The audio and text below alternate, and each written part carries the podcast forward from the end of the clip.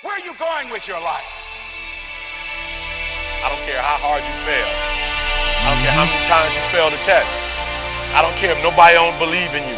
It only takes you believing in yourself to get this thing done. All right. As long as you believe in you, you got the right mindset, you got the right attitude, you can have whatever you like.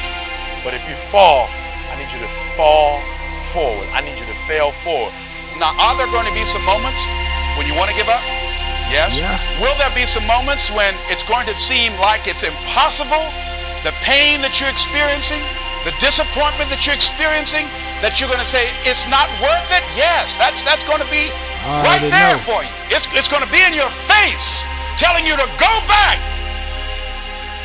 But don't let the distractions distract you, all right? You got to keep moving. Don't yes, stop. Sir.